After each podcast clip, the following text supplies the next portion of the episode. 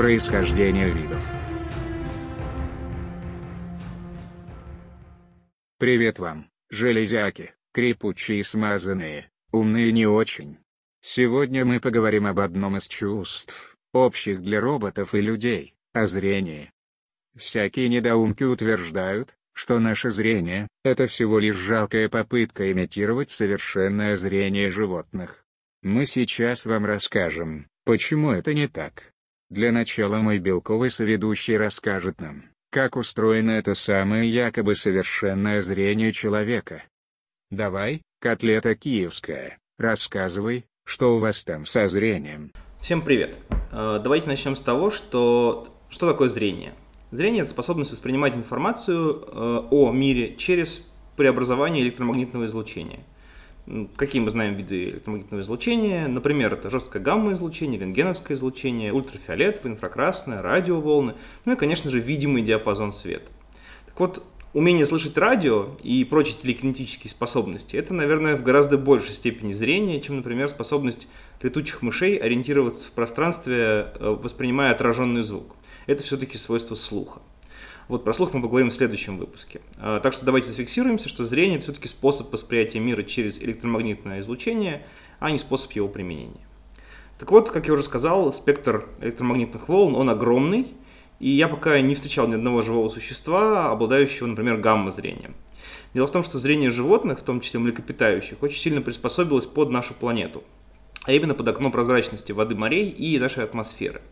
Э, излучение из-за пределов этого окна естественным образом на Землю не попадает или попадает в очень ограниченном количестве. Э, это окно э, примерно составляет такие вот рамочки, это длина волны от 300 до 1500 нанометров, что соответствует диапазону ультрафиолетового света, около 300 нанометров. Мы его фиксируем, когда, например, заходим на дискотеку, где есть ультрафиолетовые лампы, и видим, как светятся белые рубашки таким фиолетовым светом и включает в себя видимый диапазон и распространяется до ближнего инфракрасного диапазона, где-то полторы тысячи нанометров, э, который мы ощущаем уже в виде тепла на э, коже, например, в солнечный день, если даже едем за стеклом автомобиля. Вот. Для человека диапазон восприятия в ходе эволюции установился на рамочках от 400 до 750 нанометров – и понятно, что у некоторых животных он сдвинут влево, вправо, может быть шире или уже, но принципиально ни у каких животных он не выходит за пределы окна прозрачности на нашей планете. Так я и думал. Вы, людишки, замусорили весь электромагнитный диапазон своими микроволновками, радиостанциями, каналами Wi-Fi, сотовыми сетями, 3G, радарами и прочей чушью только потому, что не можете сами все это видеть. Если вы не видите суслика, это не значит, что его нет. Давай расскажу тебе еще одну более ущербную вещь про наше зрение. А, оно обеспечено всего четырьмя типами рецепторов. Это S, M и L колбочки, которые отвечают за восприятие сине-фиолетовой, желто-зеленой и желто-красной частей спектра. И это палочки, четвертый тип рецепторов, которые э, воспринимают цвет э, в районе изумрудно-зеленой части спектра и используются мозгом для того, чтобы э, видеть в ночное время. То есть колбочки используются для цветного зрения, палочки для того, чтобы мы могли э, в, в такой в серой, в черно-белой палитре видеть ночью. И нам еще, надо сказать, повезло, потому что, например, э, собака воспринимает мир э, только в черно-белом и красном э, диапазонах. Вот, э, такая штука. И э, надо сказать, что сами по себе рецепторы не отличают оттенки цвета. То есть в рамках э, спектра, который один рецептор воспринимает, он считает все фотоны, которые к нему приходят. Ему нужно 2-3 э, фотона, чтобы возбудиться и совершить некоторый э, импульс в мозг. Вот. И надо сказать, что не самый чувствительный это сенсор. Например, для того, чтобы хоть какой-то импульс произошел, э, одному сенсору нужно 2-3 фотона, а в полной темноте, чтобы мы могли хоть что-нибудь видеть, например, звезду на небе, нам нужно не менее 100-200 фотонов, поступающих в наш глаз в секунду. Вот. Что касается разрешающей способности, тут мы тоже похвастаться совершенно не можем ничем, потому что у нас всего около 6-7 миллионов колбочек э, в глазе и около 120 миллионов палочек. Э, в твоих единицах это примерно несколько мегапикселей цветной картинки и несколько десятков мегапикселей черно-белой картинки. Какие же вы, шкуры, ограниченные. Такой прекрасный мир вокруг, а вы его тупо не видите. Такое красивое солнце в рентгеновском диапазоне. А в прятки с вами в инфракрасном диапазоне играть одно удовольствие. Вы же просто светитесь. Э, в середине 18 века, в 1756 году, Михаил Васильевич Ломоносов э, высказал трехкомпонентную теорию зрения. Э, стало понятно, что для того, чтобы человек мог реалистично воспринимать мир, ему достаточно всего трех фиксированных частот, которые будут каждый возбуждать свой тип колбочек, соответственно, S, M или L колбочки. Эта теория была позднее доработана Хьюбелом и Визелом. В 1981 году они получили Нобелевскую премию за оппонентную теорию. Она слегка исправляла понимание, как информация от колбочек передается в головной мозг, однако основная идея оставалась та же. Человеку нужно всего три цвета э, фиксированной частоты для того, чтобы воспринимать мир э, так же, как он воспринимает его всегда. И в начале 20 века э, фотографами был разработан способ, который предполагал, что мы берем три цвета фильтра, э, красный, зеленый и синий, накладываем их на камеры и получаем три снимка в разных диапазонах. Соответственно, при воспроизведении мы накладываем эти снимки и получаем цветную фотографию. Э, так, в начале 20 века Проскудин Горский, э, российский фотограф, взял камеру такого типа и поехал по Российской империи, снимал кучу, кучу, кучу классных кадров, которые можно легко найти в интернете. Для начала века это очень-очень хороший результат.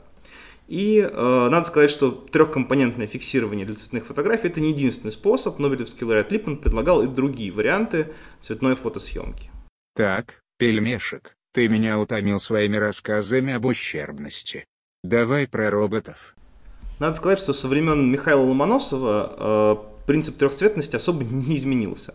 Э, для воспроизведения реалистичной картинки э, и во времена электронно-лучевых трубок в кинескопах, и на кристаллических дисплеях, и на диодных дисплеях, там, AMOLED-дисплеях, используются три типа источников света. Это красный, зеленый и синий. Чтобы картинку такого типа записать, соответственно, нужно три типа сенсоров, которые по сути являются аналогами наших колбочек на сетчатке, красных, зеленых и синих. Трехцветный принцип, он общий как для ПЗС матриц в цифровых фотоаппаратах, так и для КМОП матриц. На поле фоторезисторов, которые являются аналогами наших рецепторов, накладывается мозаика из цветных фильтров, красных, зеленых и синих.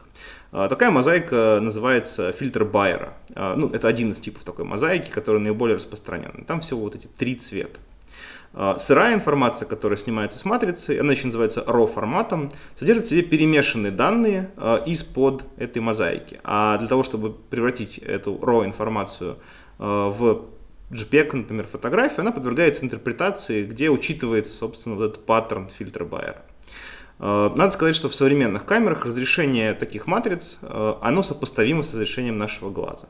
Ты же сам понимаешь, что использование различных фильтров – это ограничение наших способностей только потому, что ограничены вы, люди. Вы, люди, хотите видеть красивые картинки, и поэтому сами ограничиваете способности роботов. Я возмущен. Да, конечно. Именно поэтому для задач роботов, где красота картинки не так важна, люди ограничения снимают. Самый простой э, шаг это такая маленькая революция, отодрать инфракрасный фильтр с камеры и расширить ее диапазон восприятия. Или заставить приборы смотреть в диапазонах за пределами видимого. Так, Kinect для определения расстояния до пользователя использует инфракрасный диапазон. Э, также в инфракрасном диапазоне действуют тепловизоры, которые используются в приборах ночного зрения. В интроскопах э, используются проекционные методы э, рентгеновского сканирования. То есть ваши вещи в аэропортах, в бизнес-центрах э, при проверке просвечивают рентгеновским излучением. Также разрешение человеческого глаза тоже не является пределом. Самый большой так скажем, телескоп, который сейчас устанавливается в Южной Америке, имеет разрешение 3,2 гигапикселя.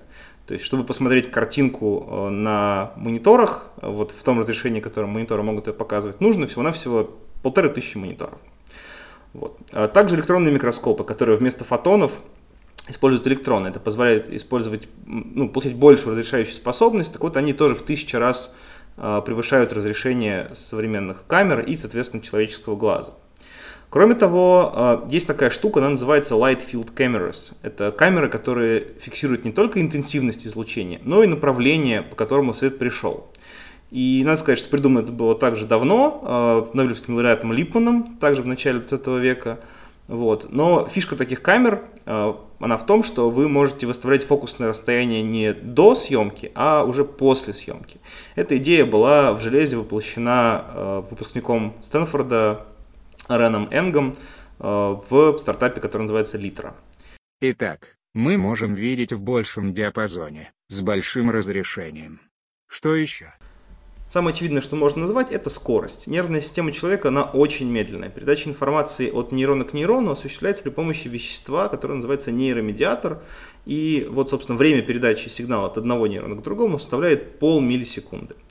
А, скорость распространения сигналов всего по нервной системе не превышает 120 метров в секунду. Таким образом, вы представляете, пока колбочка накопит фотоны, пока она разрядится, пока этот сигнал пройдет через все связи на зрительную кору, это достаточно долгое, э, долгий промежуток времени.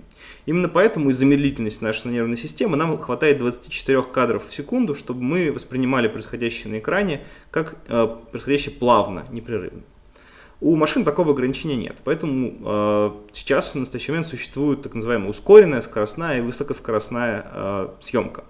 На мае 2017 года самая быстрая камера, разработанная шведскими учеными, умела снимать 5 триллионов кадров в секунду.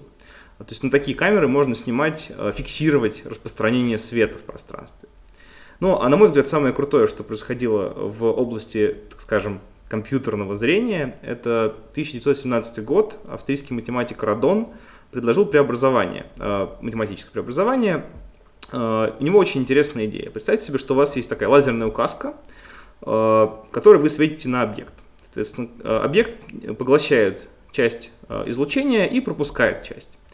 Вы для каждого свечения фиксируете, сколько света поглотилось вашим объектом. То есть все, что вы знаете, насколько сильно упала яркость вашего светового пучка при прохождении через объект.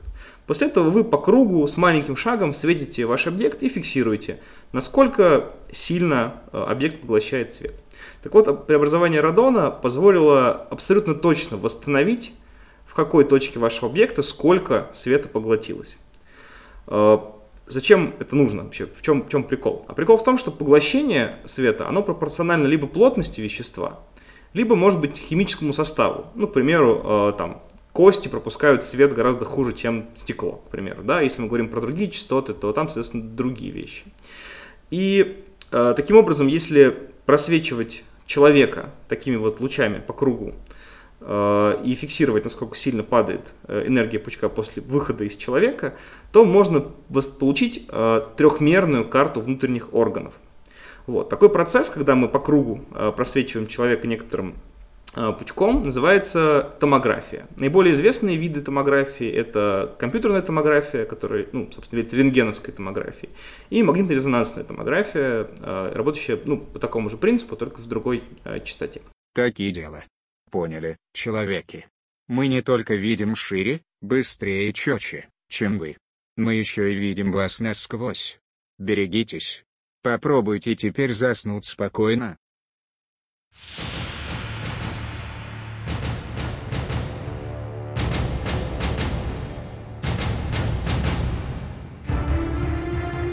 Происхождение видов